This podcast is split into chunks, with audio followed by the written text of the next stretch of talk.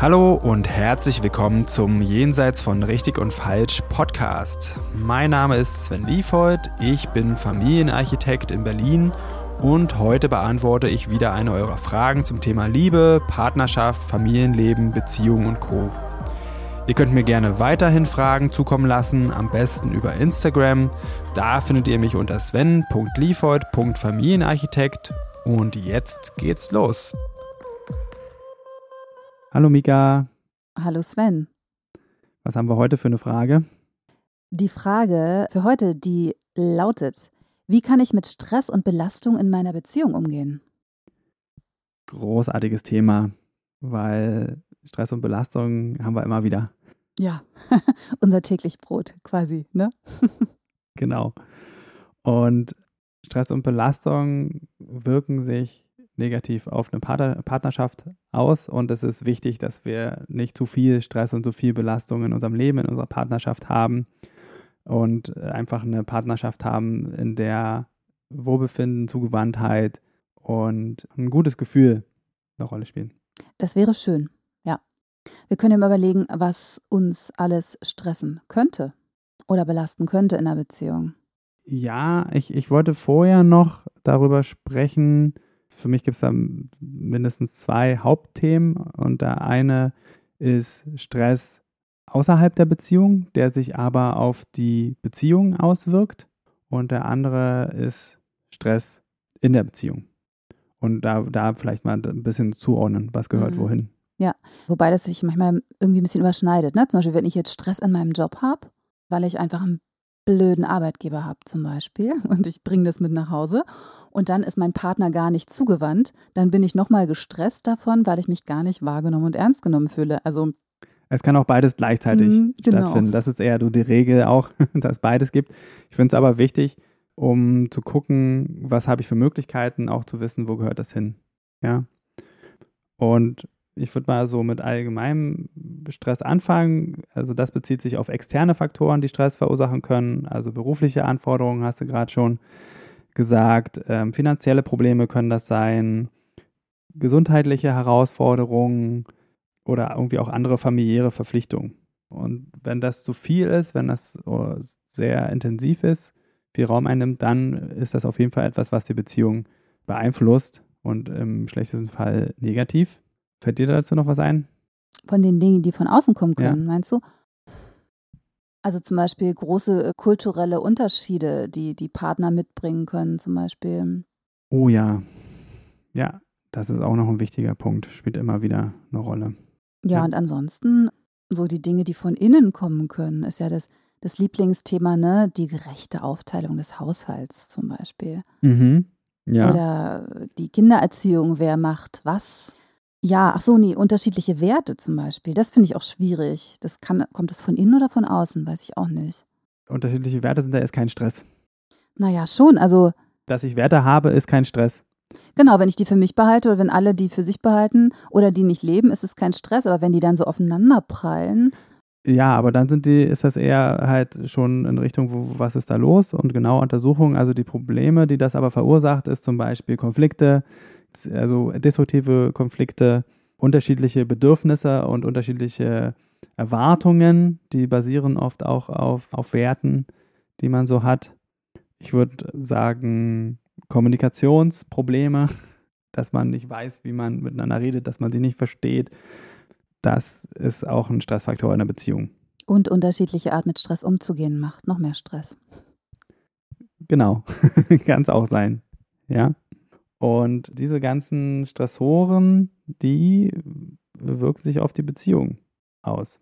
Ja, sowohl die von außen als auch die von innen, die können dann zum Beispiel dafür, dazu führen, dass man sehr viel Streit hat und dass, die, dass er destruktiv ist, auch der Streit. Es kann dazu führen, dass man eine emotionale Distanz zueinander empfindet oder dass sie auch da ist. Ja? Oder dass man ganz viel von seinem Gefühl füreinander verliert dann einfach dadurch, ne? Ja. Vertrauen verliert, Sicherheit, ganz konkrete Probleme, dann auch Sexualität wird davon auch meistens beeinflusst. Den klassischen Versöhnungstext gibt es meiner Erfahrung nach eher selten, eher weniger Sexualität. Ja, genau. genau, deswegen ist total wichtig, da einen Umgang mitzufinden äh, für diesen ganzen Stress und finde toll, dass wir das heute uns mal näher anschauen. So. Und jetzt können wir mal gucken, wie man das angehen kann. Jo. ja. Vielleicht erstmal, was keine gute Idee ist. Keine gute Idee ist, die Verantwortung immer beim anderen zu suchen. Aber das ist so einfach. Ja, äh, das ist einfach, aber das löst in der Regel ja, Sachen ja. nicht, sondern das äh, verschärft eher Probleme. Ja.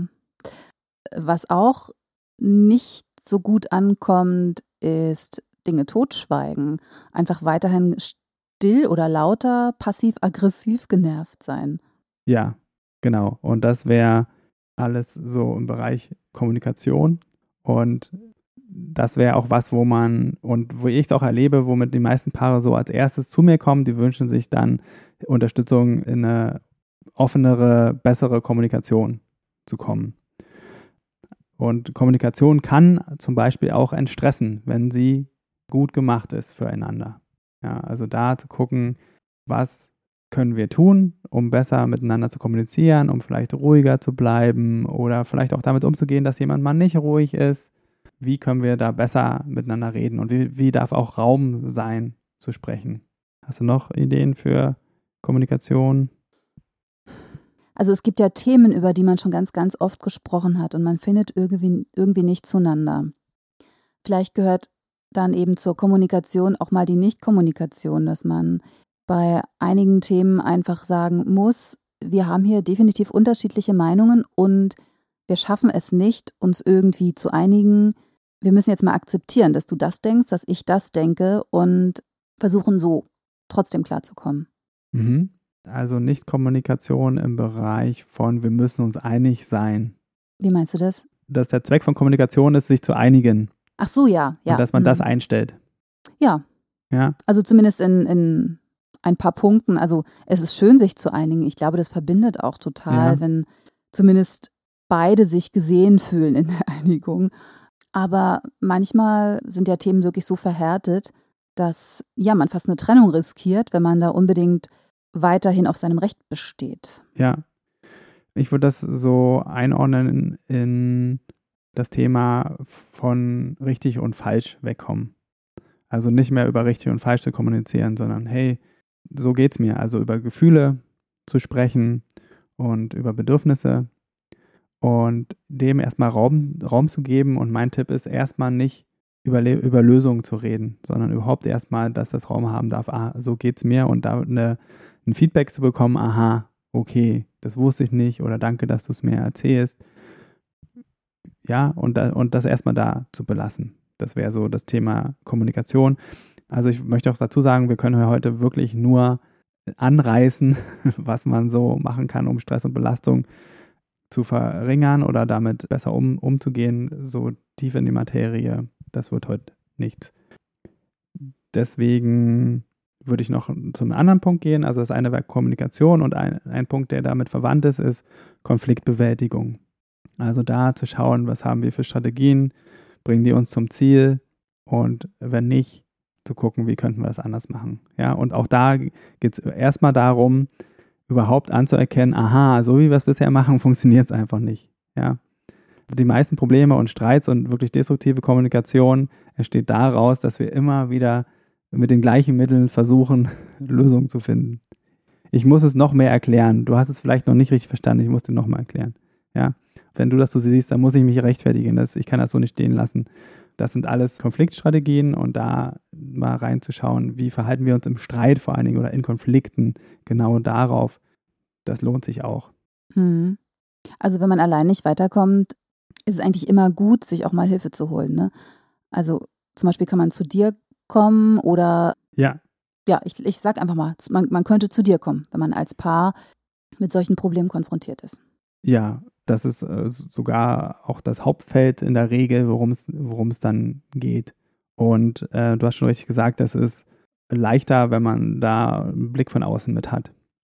Da dann vielleicht die Entscheidung zu treffen, hey, wir lassen uns mal einen gewissen Zeitraum ein bisschen helfen und haben da jemanden, der nicht so doll involviert ist, mit an der Seite, der uns mal ein bisschen von außen betrachten kann. Das ist ungemein hilfreich. Ansonsten, was ich noch wichtig finde in dieser ganzen Stressbewältigungsgeschichte, ist Selbstfürsorge, auch in der Partnerschaft. Ja, also da dem auch Raum zu geben und zu gucken, gibt es das genug? Ja, achte ich hier gut auf mich? Manchmal, ich meine, ich kenne das auch, manchmal entsteht schlechte Stimmung in der Beziehung, weil man sich selber irgendwie vernachlässigt hat. Also weil, keine Ahnung, man neben dem Job und den Arztterminen und wenn man halt noch Kinder hat und, und so weiter, dann auch irgendwie noch denkt, jetzt, oh, jetzt muss ich auch noch für den Partner da sein oder oh, jetzt habe ich den irgendwie auch, hatte ich so wenig Quality Time, aber jetzt muss es sein. Und dass ich da manchmal schon schlecht gelaunt da irgendwie so reingehe in diese Begegnung. Anstatt zu sagen, eigentlich würde ich jetzt viel lieber eine Stunde im Bett sitzen und aus dem Fenster gucken, solange bis ich mich irgendwie wieder in meiner Mitte fühle. Und dann, dann geht's weiter. Ja, sehr, sehr schönes Beispiel und vor allen Dingen auch zeigt es, wie, wie einfach das auch sein kann. Ich gebe mir einfach mal nur den, den Raum und guck mal und folge jetzt mal meinem inneren Gefühl. Also das ist wirklich ein ganz unterschätzter Punkt oft in Partnerschaften. Wir hängen da sehr daran fest, wie der andere, die andere uns das Leben vielleicht schwer macht oder es uns leichter machen könnte. Und und vernachlässigen diesen Punkt, okay, was ist, wenn ich jetzt völlig unabhängig jetzt mal von meinem Partner, wie könnte ich ihn besser auf mich achten? Ja. Also ich rate das nur Paaren, die da ein Defizit haben, wenn, wenn jemand, wenn zum Beispiel jemand dem anderen immer vorhält, ja, ist nicht, das ist nicht meine Verantwortung, du musst, du musst dich mehr um dich kümmern, das aber die, den Konflikt nicht auflöst, dann ist da, das nicht die Lösung für den Konflikt. Ja, also das kann, kann gut sein, aber für den Paarkonflikt ist das nicht, nicht die Lösung. Aber ansonsten, ja, kann man gucken, auch in der Beziehung. Wenn ich jetzt zum Beispiel Selbstfürsorge betreibe in der Beziehung, tue ich vielleicht Dinge, die ich nicht tun will? Oder tue ich die zu oft? Ja, also da Grenzen sagen oder hey, ja, das will ich, das will ich nicht. Das ist auch Selbstfürsorge. Mhm. Ja.